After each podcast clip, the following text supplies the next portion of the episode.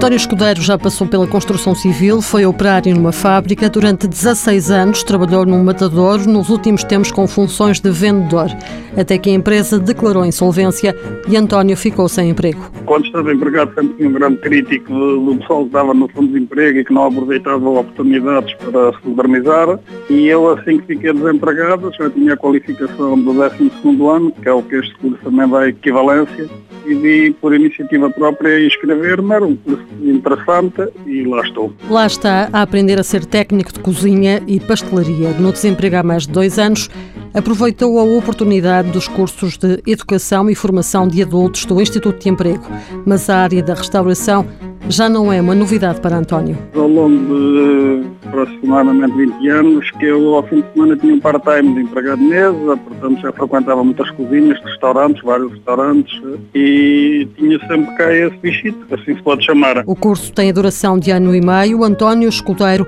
recebe subsídio de transporte e de alimentação.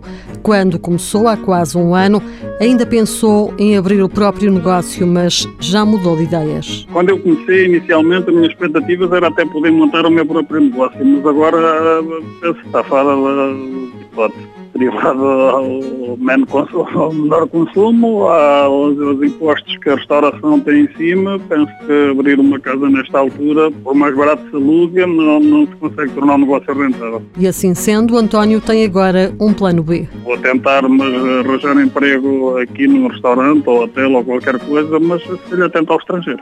Aliás, é uma coisa que eu não me importo fazer durante uns tempos. Aos 49 anos, António Escudeiro pondera emigrar. O norte da Europa pode ser o destino quando terminar o curso.